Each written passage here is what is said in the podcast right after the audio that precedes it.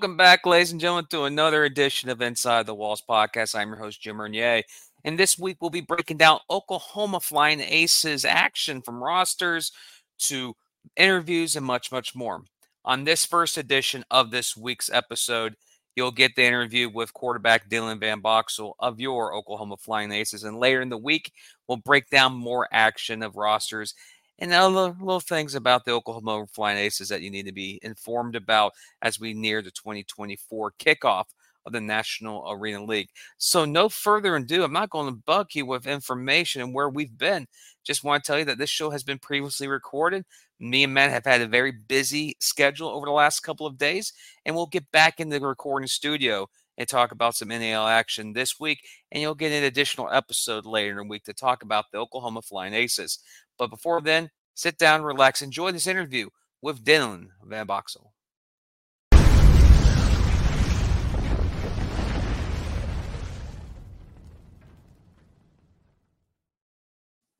They continue to break down the Oklahoma Flying Aces. I am joined by QB1, hopefully QB1, a veteran of the game from Europe to the IFL, NAL, now into Oklahoma, other than Dylan Van Boxel. Dylan, welcome to uh, Inside the Walls podcast, and we're 30 days until training camp. How are you feeling about the upcoming season, man?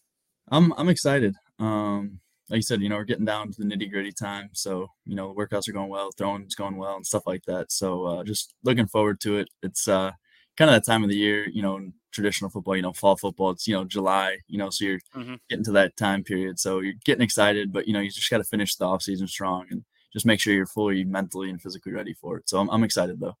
How do you do that as a player? Like football, when people, when Americans think of football season, they think August, uh, late August to February. And we go, yeah, I gotta get ready for football season. And people, it's it's March. Like it's not football season. It's football season for me, especially for you. You've played in all seasons of football, especially overseas. Yep. But uh, when you say I gotta get ready for football season, do you get people to look at it that I go, it's freaking March? Yeah, so for me, it was really kind of wild because my senior year was the spring semester of COVID. So 2021, technically, oh, you know, the year after COVID. So yeah. we played a few spring games uh, my senior year, I think three or four. And I basically graduated in early May, mid May, went home for like a week, and then flew to Europe right after that um, to join a GFL team uh, after the first game, actually. So it uh for me it was kind of a little nonstop for a while so it was just kind of always like in season um but now it's gotten to the point where it's more so like you're saying like some people get give me a look and i'm originally from green bay wisconsin so you know a little tough to throw up there and stuff like that i, I live down in kansas city missouri now so i wish got a ton of weather though um but hardy people it, uh, it's cold up there um but uh yeah you know so for me it's uh at, at, that time, you know, it was a challenge being up there, but it's been a little bit better down here. I was able to throw, throw uh, basically through Christmas and stuff like that mm-hmm. outside still. So it uh, it's a bit different though, and you definitely get some weird looks when you know you're out throwing. People like, "What? What are you doing out here?" And, you know, so you get some looks and stuff like that. Yeah, it's Kansas in March. Come on, that's exactly. Uh, that's Jayhawk time right there. Yeah, exactly. Yeah, they're like, what, what, basketball only? What are you? What are you talking about? Football right now? Well, you, you said that you went out of high school or out of college, spring 2020. Now that was like the Power Fives and the Group of Five teams played. I think one conference in the Power non-Power Five. I want to say it was the MAC. They had the spring season that year, did they? Yeah. So I think um because that was so it was actually the fall of 2020. So COVID kind of happened March, yeah, or whatever 2020, and then fall 2020 some teams played some teams didn't i think even like the ivy league maybe played a spring season too so it was weird. Like we played six or seven games in fall of 2020, and then coming back for spring semester, we finished the season with like three or four games. And so that was it's something I've never experienced. It's something guys will never experience again. Um, and it was a really unique thing. And you know, for us, we had a couple guys transfer in uh, at semester, and it was weird because they were eligible because it was still the same season, mm-hmm. and it was it was such a unique time. It was kind of cool to go through it, I guess, in a way, um, because nobody else ever will. But it was uh, it was weird for a while. Like I said, I mean, it went fall, uh, you know, we were in season, spring we were in season, then I left for Europe right away. So it was just almost a full year of just nonstop football. So that was kind of a unique experience for sure. That's a long grind. Uh, now, yeah. now, now you're used to football season being the off season, and then the off season being indoor slash uh, Europe European football. Speaking about Europe, a lot of fans. Uh, we've had a couple players here that played on the other side of the pond. They don't understand the uniqueness that is European style of football. Um, the rules are the same. They they they play American football. Uh, I've had former players uh, describe European style football as high grade NAIA level con- uh, calibers of certain leagues. European League, of course, the ELF may be a little bit higher than that. Sure. But what is the major, besides the different countries, the transition, the lifestyle, American national player? A lot of these leagues have uh, three or four limits, and it's mm-hmm. usually the quarterback, a receiver, and a running back. Uh, that, yep. Those are the those are the international players. Yep. What was the transition like right out of college in Kansas to Europe, Germany? So, yeah, I mean, like you said, like the lifestyle, you know, that kind of stuff, obviously. But mm-hmm. the game itself was just different because, like you said, so we had four American imports on our roster, and normally how it works over there, I know ELF, GFL, where I was, and you know, a lot of leagues, it's you can have two Americans on the field at a time um, so on offense, like you said, usually it's a quarterback and then either like a receiver or running back. And then defense, it's you know that can vary a little bit. Some teams go linebacker, safety. Some teams will go you know corner, D line, you know different stuff like that.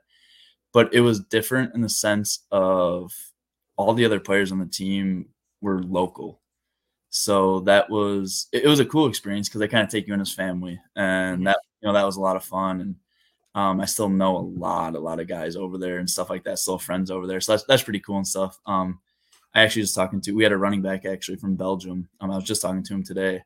Um, we're gonna call uh, call each other next week and catch up. But it uh, it's a unique experience because you know in college you're playing with guys from all over, you know, mm-hmm. and stuff like that. And you go over there and it's a lot. Each team is pretty tight knit because they're all living in the same area for the most part and stuff like that. So it's a very unique experience, but it, it was a lot of fun and definitely a very rewarding experience. So you've played in the GLF, which is right under the ELF, but the ELF has teams that play GLF teams. Am I right? Or are they used to at one point? So I don't think they play GFL teams, but I know like in the GFL, for example, like a lot of teams will have like a preseason game and that'll mm-hmm. be against a lower level team, normally from the same country and stuff like that. I don't think any GFL teams have played in the ELF, um, or you know, played each other. But I do know too that I just saw they approved like a player transfer rule, and I don't know exactly how it works because that was a big thing too you know, guys were signing with GFL teams and then someone's getting hurt or whatever. And then an ELF team would swoop in and sign a guy that was already over there, you know, a little bit cheaper because they don't have to pay for the flight and stuff like that. Mm-hmm. And that was like kind of a big conflict, I guess would be the best word for it. Um, but now they signed some player transfer rule that you can go between the two leagues but you have to sit out like three or four games in each league if, if you do you know so it's it's one of those things it's like pre-transfer portal it, it, that's really exactly like you got to sit out 25% of the season you know stuff like that yeah. so um it's uh I, I, do think in europe the game of football is getting you know it's pretty big when i was over there but it's only getting bigger mm-hmm. um and i do know that, sport it, it is it is and there's uh there's been a, a few guys now that have come over and played division one um football over here from europe um we actually had a kid, uh, Ben Byro was his name. He uh, shoot, he went. He actually ended up going to I think his senior year of high school in the states, and then he was getting recruited, and then that's when COVID happened, and he actually had to go back to Germany. With, I don't know if it was the visa or you know how that worked. Mm-hmm. Um, so he didn't end up getting a chance, but he had a couple FCS off, FCS offers and stuff like that. So there's definitely some talented local guys over there for sure. Well, um, one of those Bjorn, one of what I know personally is Bjorn Werner.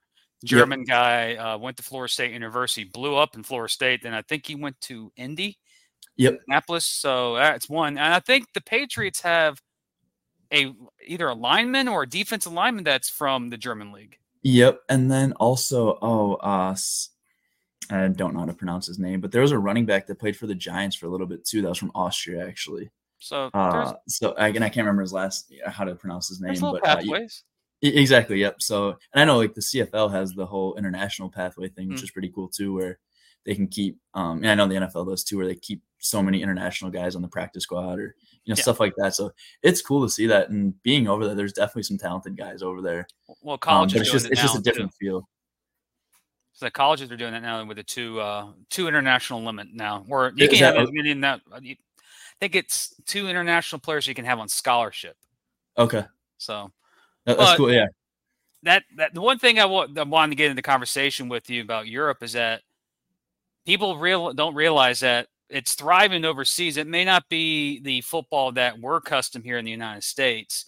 It's not maybe as fast or as physical, but there are some talented individuals there that they play and they're like, oh, I'm way better than this league. I need to move up, and they get the call or get the look, have an opportunity to get in the United States. But you've played, you played in two leagues, right? You play in the GFO, or yeah, you play in two leagues. Um, describe those two teams you played with. What was the ups, the downs, the competition wise? Was it just I'm just a football player out of college in Europe. I'm in I'm in freaking Europe. Like yeah. like what was the mindset of those two teams that you're playing for?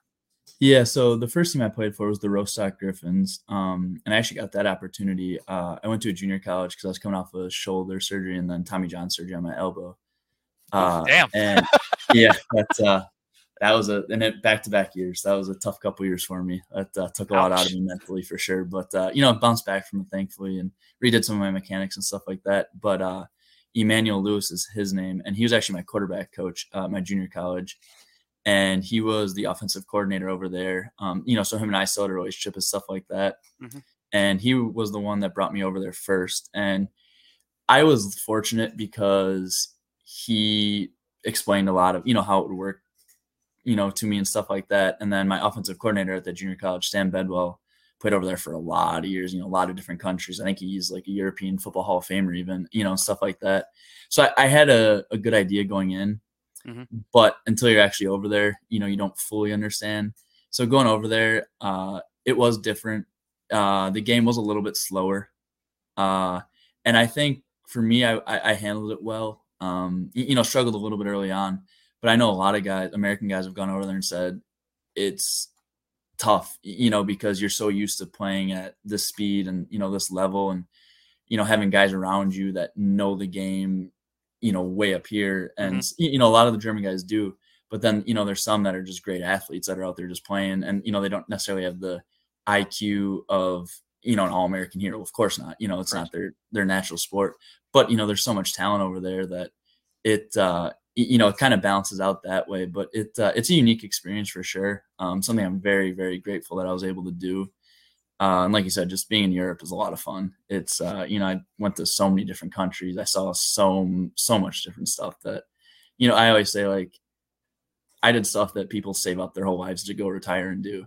And I was able to do it at 23, 24 years old, which I'm very blessed to be able to say and you know to have seen a lot of that stuff.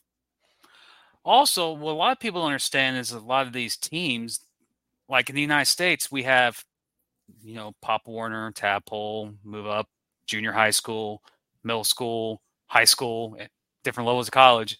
Or in Europe, they have academies yep. or athletic associations. That's where they they produce their own talent, and a lot of I've talked to some players. They the, one of their things in their contract is that the reason why they're an international play, player is because they also got to be a teacher in the academy.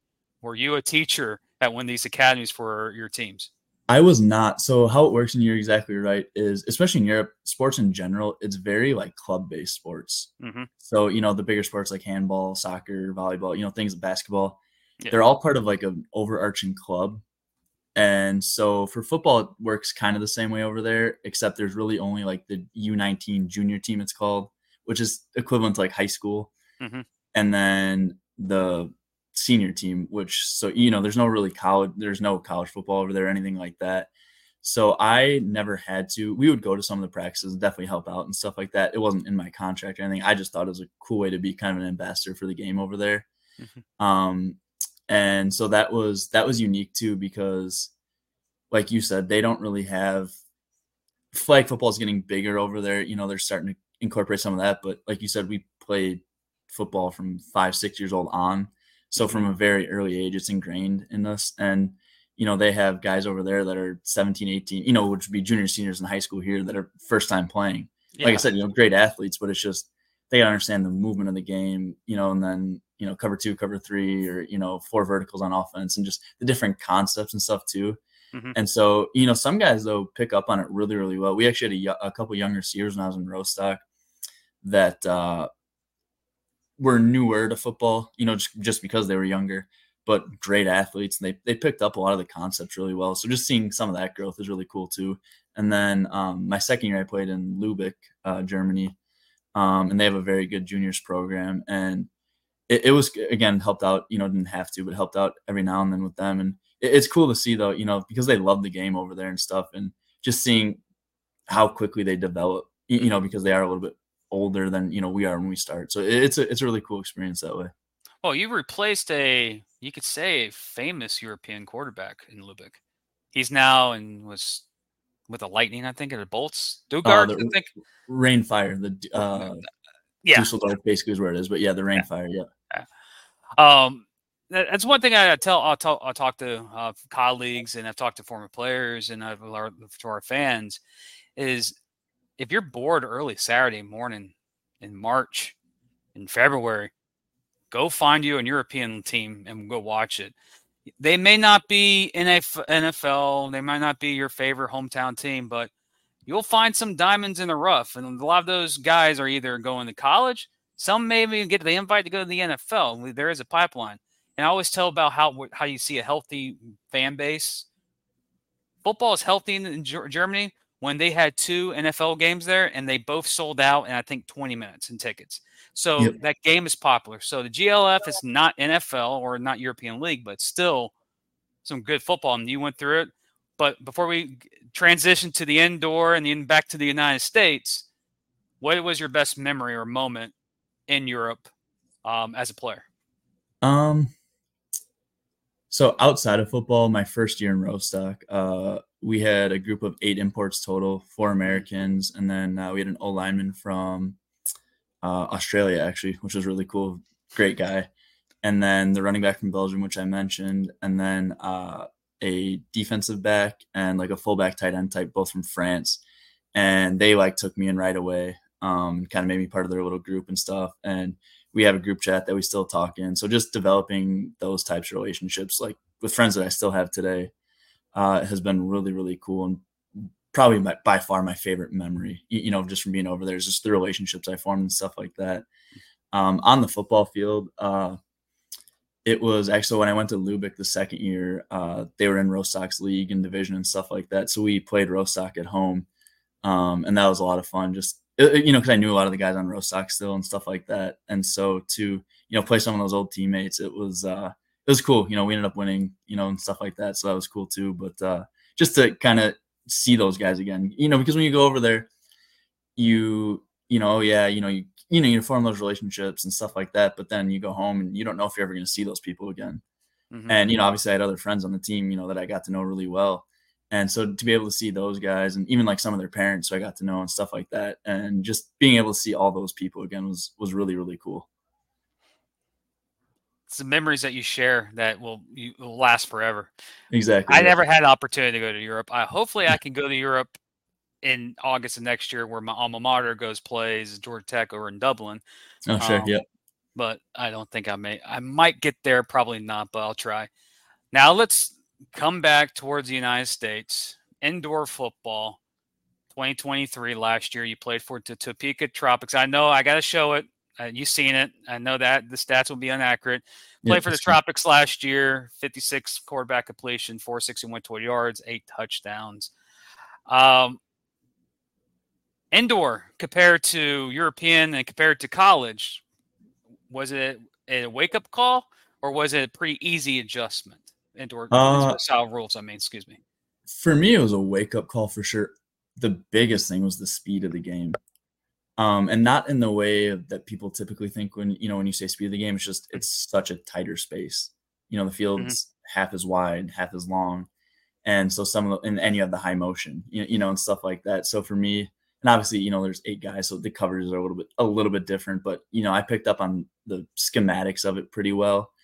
but uh, it's just the speed of the game when you have those guys in high motion and you know stuff like that definitely took me a little bit. Um, you know, I was telling you earlier, like in the red zone, it's some tight windows in the red zone, so you got to get it out right now because a split second late, it's getting tipped or picked or stuff like that. So you know that was definitely a big adjustment. You know, normally I'm used to taking let's say three with a hitch, you know, mm-hmm. on a certain concept. I'm three solid and it's got to be out right now, um, and stuff like that. But as the season went on, I think I I think I adjusted pretty well. But uh, yeah, the first I would say maybe month month and a half, it was it was a little bit different. Uh, but like I said, I, I, think I picked up on it pretty well, and it's a fun game. It's a, obviously a fan friendly game because there's a lot of scoring, a lot of action, and stuff like that. So you know, I, I did get flipped over the wall a couple times. I know my fiance wasn't thrilled when she saw that, but uh, you know, like I said, it, it's just a lot, a lot of fun. So I really enjoyed it. It's where the money's made when you get hit over the wall. exactly. I mean, you got I, the first. It happened to me one time in my first ever game, and you know, you got the fans. They're right on top of you. you know, they're talking stuff, and you know, it's that, it was honestly, it was kind of funny. and it was fun for me. You know, it was like, oh wow, they really are like right on top of you. So you're a quarterback to speed up the game from outdoor to indoor. I've talked to many former quarterbacks or current quarterbacks who are in other leagues. They basically said the basic drop is when your back foot hits the ground the third time in the outdoor game, the ball should be out. In the indoor game, it almost is like your second step, that ball should be out of your hands because of how the the linebackers in your face, or of course, as you know, some of these teams offensive lines are not, you know, outdoor capability or as equals because there's only three guys out at least outdoor you got five. How the timing of that your back step and that ball has to be out on certain certain routes. Um, and also there you go right over the wall. Yeah, there, there was right there, yeah, yeah. Um, is that hard for you as a quarterback or is that just something that mental your mind like i gotta get it out i gotta get this ball out of my hands because it's not six seconds like it is in the outdoor game it's like almost like three to three and a half in the indoor game yeah, that was definitely an adjustment for me, like you're saying. Um, I think for me, like in the outdoor game, you always have time, you know, unless it's like something, you know, quick game. Mm-hmm. Usually you have time for that hitch, or you know, you t- get in your third step in your hitch. In the indoor game, because not only is it smaller, but with the high motion, you know, your guys just get to routes faster. And so, you know, say you have a 15 yard dig, if it's not, you know, which is usually three with a hitch, five solid, you know, something like that if it's not three solid, you know, if it's not out on three solid, you're late. Mm-hmm. And so for me, that was a big adjustment, like you're saying, with the, the footwork side of it, because you get so ingrained. I mean, my whole life, you know, quick game, you know, punch plant, but then three solid, three hitch, five solid, five with a hitch. In the indoor game, it's basically quick game, you know, it's got to be out right now, or, you know, you get to your third step and it's got to be out. And like you're saying with that linebacker blitzing, and, you know, if you release your back, you have to get it out because you're about to get hit. And if even if your back is in protection, you know the the Mac linebackers come with a full head of steam. So it's got to come out one way or another. So for me, that definitely was a big adjustment. I think the other guys that mentioned are exactly right because you have so much more time in the outdoor game just with your footwork and things like that. So mm-hmm. that uh, that was definitely a big adjustment for me. I know in the indoor game, it's technically not a safety, but a lot of indoor teams use that Mac linebacker as their safety. They put a guy that was a DB and they push him back. And the outdoor game, you know how they show Josh Allen or well, not Dak because he had an epic collapse in the playoffs game. I mentioned Dak. Uh, Patrick Mahomes, the last of the playoff game like two weeks ago uh, against uh, the Bills. They have a chance when they stand, but of course they're mobile quarterbacks, but they know how to read a safety. Is there any of that in the indoor game, or is it just too quick where you can't read a safety. You just got to know your first, maybe possibly second read. If your third read's there, that means your offensive line's doing a pretty good job. But is reading the safety even a deal in the indoor game, or is it just more like option one, option two, get the ball out? Uh yes and no. So yes to both those, but no to both those as well. So like we, you know, and I know it's a terrible answer, but um, there are times where you know you want to take a shot and mm-hmm. so, you know, maybe you have like a pin concept or, you know, like a curl and a post over the top and things like that. In those types of situations, you know, you got to get depth because they're coming, the Mac linebackers coming. Um, but you usually do have some time to read the safety. You know, if he comes up on the dig or the curl, you know, you know you have the post over the top. Yeah. And, you know, and if he drops, obviously you're throwing the underneath route. Um, but then there are other times where it's, you know, one, two, if it's not out, either throw it away or run or, you know, dump it off. So I think there's elements of both of those. Uh, I would say there's l- at times less reading coverages because it is so fast. And you know, you maybe get the pre-snap look that you want. And so if you get the pre-snap look, you're like, okay, you know, it's one, two, three, make a decision. Mm-hmm. And so I, I, like I said, I think there's elements to both. Uh, for me, I think also like a big adjustment was I, you know, would scramble and things like that more in the outdoor game. And I realized very quickly in the indoor game, you just don't have the room for that, number one, or the time because you have guys getting to the route so much quicker. So they're downfield that much quicker. Mm-hmm. And obviously, like I said, with the MAC linebackers coming and stuff like that, you just don't have time for stuff like that. So it's a little bit of both. Well, I've noticed over the years, especially in the indoor game, quarterbacks are like, I know I'm this could be a bad comparison. Like they need that Josh Allen type of physique, meaning they need to be mobile, but they need to know how to take a hit because the quarterback is going to be, well, there's a, a linebacker that's going to be head chasing you most of the game because you're sending your running back out for a, a, go route or you know clearing the back backfield and it's just you and him. You got to uh, you got to have that type of build. Do you worry about that? Like, are you just like I've seen some linebackers in this sport and I go, that dude ain't a linebacker. That's a that's a D line that is fast. He shouldn't be playing linebacker, but in the indoor game, that's very common. Yeah, uh, and I get what you're saying. So, I, like you said, like personnel alone, it's just different too. You, you know, mm-hmm. because up front it's one on ones the whole time. You know, so that's different. Uh, I think I probably unnecessarily took some shots early on because I didn't understand the spacing concept of the game. You, know, like like you're saying, like you got to pre- be prepared to take a hit almost all the time. yeah. Very rarely are you just out there running around and oh, I'm you know I'm good and stuff like that. So that definitely took uh, took some getting used to. And I, I took a couple shots early on. I think as the season progressed, I got a little bit smarter with it. I still think that's probably an area I can improve in, um, just to stay healthy, you know, the full year and stuff like that. Because, like you're saying, it happens fast, and when the hits happen, they happen hard. So it's it's one of those things you have to get used to a little bit. And for me, the biggest thing that I learned early on too is the wall is actually your friend. So as you stick it over, plays over, and you're good. And to be honest, the first game when we played Salina, I actually didn't know that rule until like maybe 10 minutes before the game. You know, like it was all so new to me.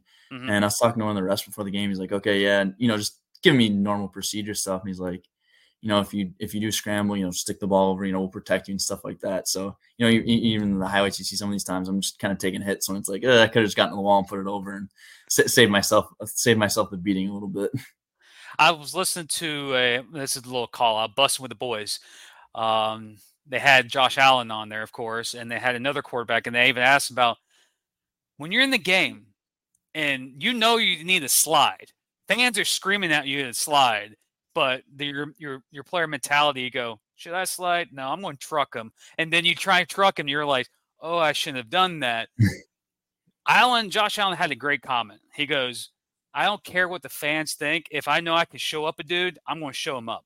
And I'm like, okay, Josh Allen, you go eat then. And he yeah. goes, yeah. Then I get on sideline and I get my, you know, I get the offense coordinator blaring in his headset, like, you should have freaking slide. Blah, blah. Yeah. But uh, I, I, I don't like to do uh, podcast drop, so that was a good one. Uh, yeah. But the highlights here, we see that you played for Topeka last year. This is your first iteration to the uh, the CIF now in the NAL what was like playing for Topeka last year? Because the record last year didn't look too, uh, you could say, good uh, from the statistic points of view. But you played in nine games, and unfortunately, they didn't go. The, then go what one into nine, I think was your final record. Yeah, so nine. Yeah. Um, nine L's is not a good thing. How was the the locker room last year, even with the the, the season it was? You know, that's like I have been a part of a lot of different locker rooms. I played with guys, obviously, you know, internationally, but even in college, you know, guys from California, guys from Texas, guys from Florida, Arkansas, you know, guys from all over. And honestly, we did have a good locker room, and we had we had a lot of talent on that team. We did, um, you know, we had Max Novak, who was leading the league for a while. We had uh, Julian Walker, who's an indoor vet, you know, played a lot. Uh, Ryan Martinez, who had some big catches for us. Uh, AJ Ryan, um, Javante Matthews, one of our running backs, really talented. And so we definitely had a lot of talent. And it was one of those things that for whatever reason, we just couldn't get over the hump. You know, something wouldn't click. We'd, you know, have a bad series on offense, you know, mistake by the defense, things like that. So I don't think our record was indicative of the talent all the time and stuff like that. And obviously, you know, when you're losing games, yeah, it gets tough. You, you, know, and guys get upset, they get frustrated, things like that. But for the most part, I thought we stayed together pretty well. And for me, that was very unique because I've never really been part of a team like that, you know, where we don't mm-hmm. win a lot of games. And just to see the camaraderie we still had and, you know, guys, you know, still having my back, still having each other's back in the locker room, I think was was really a cool thing, honestly. Well, that's a positive thing because I I've seen locker rooms with teams that are even winning records that you go in the locker room, they don't like each other. Yep. Like it's very rare when you see a team that's still very close together, even though with the losses. And uh, and I watched Topeka last year in a lot of games. You were very competitive in most of those games. That some of the games came down to the I think the last two possessions, like the ball didn't bounce the right way, or someone threw a pick, or something happened. Football yeah. happens. Right. Um, but one thing I, I have to ask, um, those jerseys for Topeka, they have to be like one of the top five jerseys of all time for indoor slash arena football. That uh so when I first saw him when I first got there, I was like, wow, we well, number one, like Topeka Tropics as a name and stuff like that, I think is so great for branding and you know, mm-hmm. obviously um, you know, semi-pro and you know, stuff like that. But um love that movie. that's yeah, number one, great movie. Uh, but uh I, and I remember I told someone, "Oh yeah, I'm playing for the team called the Tropics." Like, "Oh, like down in Florida, you know, California. where, where you guys playing?" I was like, "No, uh, Topeka, Kansas." Like, what? Like, what are you talking about? Nowhere near the ocean. Yeah, like, and I think that's part of what makes it so fun and so such a great name, though. You know, and stuff like that because it's in Topeka, Kansas, of all places. But uh, yeah, the jerseys. I, I said like we look like the Miami Dolphins, and I loved our home. You know, aqua blue or you know whatever color they are. But I loved our all whites on the road too. I just thought it was such a good look, and you know with the orange and stuff like that. So yeah, definitely for the indoor game, uh, probably one of the coolest and most unique jerseys I've ever seen too. I've I've always liked the jerseys because I'm a Will Ferrell fan and I'm a big Mo. um, semi-pro fan. When I saw the jerseys, I was just I was just waiting for a halftime show with a bear in a cage. That's what I was waiting for. It's like this will top it off for Topeka if they did that and put them in the cage. But Topeka was last year, so we're going to have to remove the last year stats and video. This year, you joined the Oklahoma Flying Ace, Aces in Eden or Eden or whatever it's pronounced. There's so many ways to pronounce it. What was your journey to Oklahoma, and what are you expecting for this season, or were you anticipating for this season coming up? Yeah, so uh, really, Oklahoma started. Uh, so Coach uh, Richard Davis came in for the last two games, I think it was in Topeka. Uh, and him and I got along really well. We clicked. Um, you know, we had a couple meetings where we would just go through game plan stuff and you know just different concept stuff because we were trying to put in a playbook, you know, with some new guys and stuff like that. And so that was also just a very unique experience like that. You know, you're here in the NFL, you know, a coach mm-hmm. gets fired, OC gets fired, and it's like sure you're going to keep some of the same stuff, but that guy's not going to have the same mindset, you know, as the guy that got fired and stuff like that. So that was a unique experience. But him and I worked really well together. Um, and you know, after the season said, Hey, you know, we'll stay in touch for next year. You know, he wasn't exactly sure where he was going to be, you know, things like that. He was kind of waiting on the Oklahoma thing to finalize and stuff like that. Uh, but him and I stayed in contact and I just, I trusted the relationship that I had with him. Uh, I know that he's going to take care of the players well. Uh, I know that he's been in the, around the indoor game for a long time. He's had success. I know he knows how to recruit different players and stuff like that. So just that relationship that I formed with him was really big for me. I'm, I'm so much of a relationship person that that stuff really matters to me, and that was a big part of it. Uh, you know, as far as like what I expect, uh, I know when they were in Oklahoma last uh, in Enid, uh, that everyone talked about how good the fan base was. And so that's something I'm really, really looking forward to. I know it's a very tight knit community. Um, you know, it's one of those places where you go there and not, you know, everyone doesn't know everybody, but it's so, you know, you're well taken care of, I guess would be the best way to put it. And so for me, I'm, I'm really excited about that. And I've heard nothing but great things about the fans and how well they support the team, how well they support the players. so for me, that was a really big reason why I was like, okay, this this is going to be a good situation for me and something I'm really really excited about. Well, two things. First thing, um, we talked about this off air, but I want to talk this about on air. A lot of a lot of players love the hundred thousand seat venues, but you said that you're a fan of the smaller venues but maxed capacity. Why is that? So it's something actually my dad and I talked about like way back in the day. Um, he went to a school called Green Bay West High School, and they actually used to play at Lambeau Field, like when it was like in its very early stages. Mm-hmm. And he said, like, I was like, oh wow, that must have been so cool. He goes, it was cool in one sense, but he's like, there was no one there, and it was empty. And especially like you know indoor football, but more so you think basketball, I guess. I'd much rather play somewhere that's a little bit smaller, but it's packed and it's loud and you know things like that. Like yeah, playing in bigger stadiums and stuff like that is cool, but unless it's you know packed, it's it's just such a different atmosphere, I guess. And you know, like I mentioned before, I'd much rather play in a smaller venue, but have it be absolutely packed. You know, obviously the noise echoes more, and for me, it just creates so much of a better atmosphere and stuff like that. So it's something that I've always kind of taken with me, and you know, I've seen it in a lot of different places. Mm-hmm. Um, in Europe, one of the we played at uh, one of the soccer stadiums that held like 25, 30,000. Really cool, but there were maybe seven or eight thousand. You know, so it was cool, but it wasn't as cool as it could have been, I guess, and stuff like that. If that makes sense. Secondly, you mentioned Coach Davis, Topeka, now in Oklahoma you kind of did the transfer portal there. When he went there, you're like, yeah, I'm going to put my name in, decommit, uh, and then get a graphic and say that you signed with Oklahoma. Um, you, uh, that was just that's not really a question. I was just like, hey, you yeah. did the transfer portal deal. Yeah, exactly. Yeah. The season starts in roughly well, as with this air, this show airs, it'll be exactly uh 47 days, I think 48 days. So camps within some like 30 some days. Sure. What are you more looking forward to in camp? Are you just get you know get the team together, build that you know camaraderie between the team, or are you more looking forward to week one? That's uh, I would say for sure you don't get to week one if you don't get through training camp. Mm-hmm. And so you can sit here and be excited, you know, about week one all you want. But even that's like the way I approach my off season is you can be excited about camp, but until you do the work in the off season, you're not really even going to be ready for camp. So, you know, I'd love to say, yeah, I'm jacked for week one, and I am. But at the same time, it's you know, it's training camp. It's building those relationships. It's building the timing with my receivers. It's making sure we're all on the same page as an offense, and you know, those kinds of things. And for me, like one thing I love about football is, especially like in you know fall camp, you know, if it's normal, but you, you know, just in camp in general, is the competition stuff, you know, with the defense, whether it's one on ones or, mm-hmm. you know, inside run and stuff like that, because I love that because that's the closest you're going to get, you know, to a game like atmosphere and stuff, you know, in that, in the competition sense.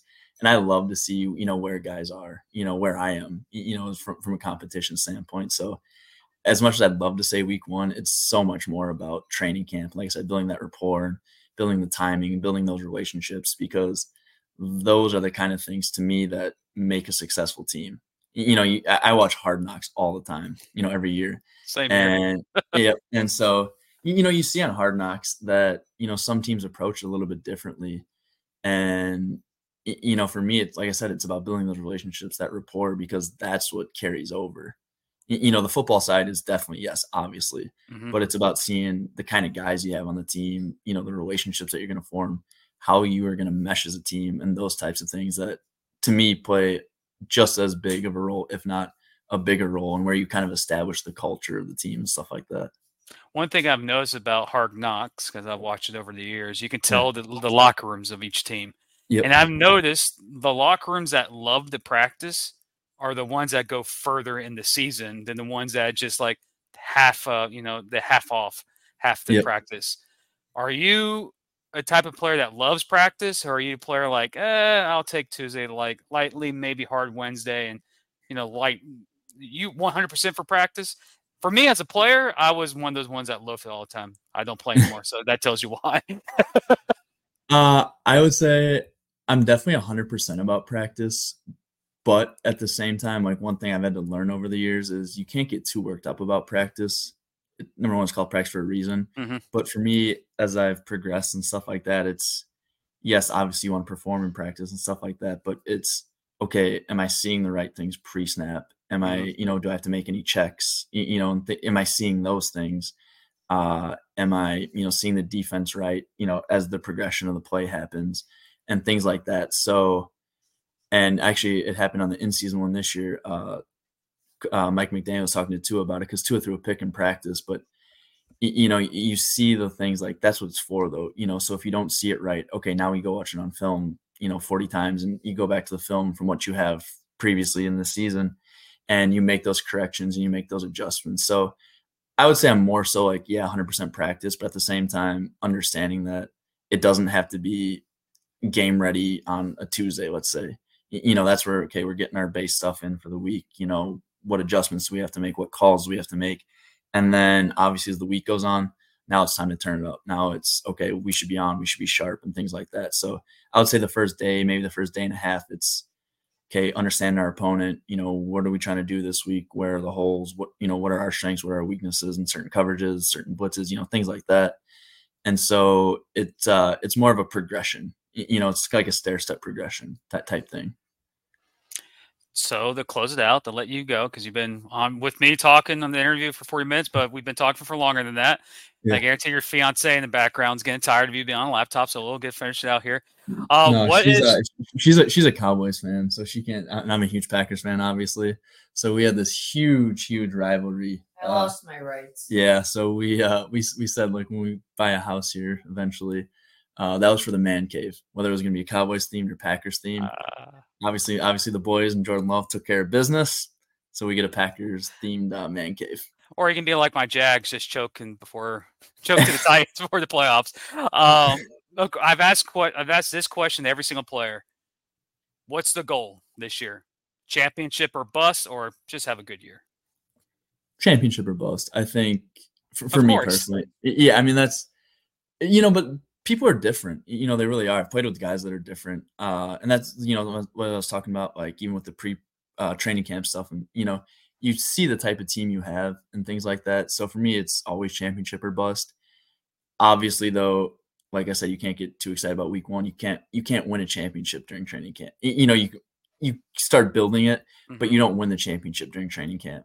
So it's more so checking in with the other guys, the coaching staff. Hey, are we on the right progression? You know and things like that. So like i said that's probably the biggest thing i've learned over my career is you can be so gung-ho oh yeah championship or bust and things like that but there's natural steps that have to happen. There's a process to it and things like that. So mm-hmm. d- definitely championship or bust but obviously like i said there's a progression and there's you know you can't go to b without being at a and, and you know th- things like that. So it you know no doubt championship or bust but understanding that there's a whole process to this thing and you know just taking it one step at a time all right, Dylan. Uh, where can the fans of Oklahoma National Arena League and the people here that watch Inside the Walls can find you on social media? Yeah, so uh, on Instagram and X, I guess is no, not Twitter. It's X. Yes, whatever uh, it is. uh, D box uh, twelve thirty two. 32 is my basketball number growing up, and then 12 is my football number. So that's where the 1232 comes from. Well, Dylan, thank you for joining me. Uh, hopefully we'll talk later in the year.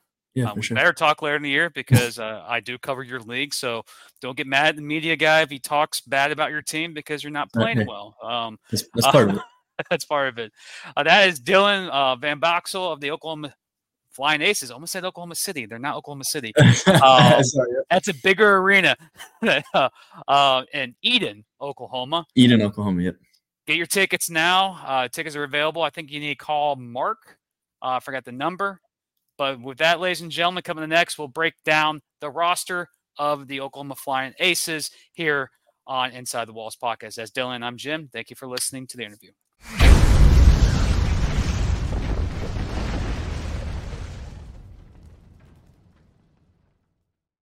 Thank you to Dylan Van Box for joining me on this episode of Inside the Walls. And wait Oklahoma fans, we got more content heading your way this week, breaking down more of the Oklahoma Flying Aces as we get prepared for the 2023 season. So get that podcast notifications, those YouTube notifications, and Rumble. We are now on Rumble. Rumble has been popping off for us. So remember where to find us. All the beautiful things on top of our screen Facebook, Twitter, Instagram, Rumble, and YouTube, all inside the walls, all in Walls Pod. I'm Jim Renier. Matt will join us later this week to break down more Oklahoma Flying Aces. This is episode 132. You'll get a new episode later this week. Double the action. It's because we here at Inside the Walls care about our fans and care about the National Arena League, especially for the 2024 season. So be safe wherever you are. We'll be back for more action. And I want to say thank you to Dylan again for joining me this episode to talk about his career, his professional life, and what he expects for the 2024 season. I'm Jim. This is Inside the Walls podcast. We'll see you guys later this week. And attention, Colorado, you're next week. Get ready. We are getting near each day, we're getting closer and closer to the kickoff of the 2024 season. I'm Jim. Again, thank you for watching this episode of Inside the Walls podcast, and see you later in the week.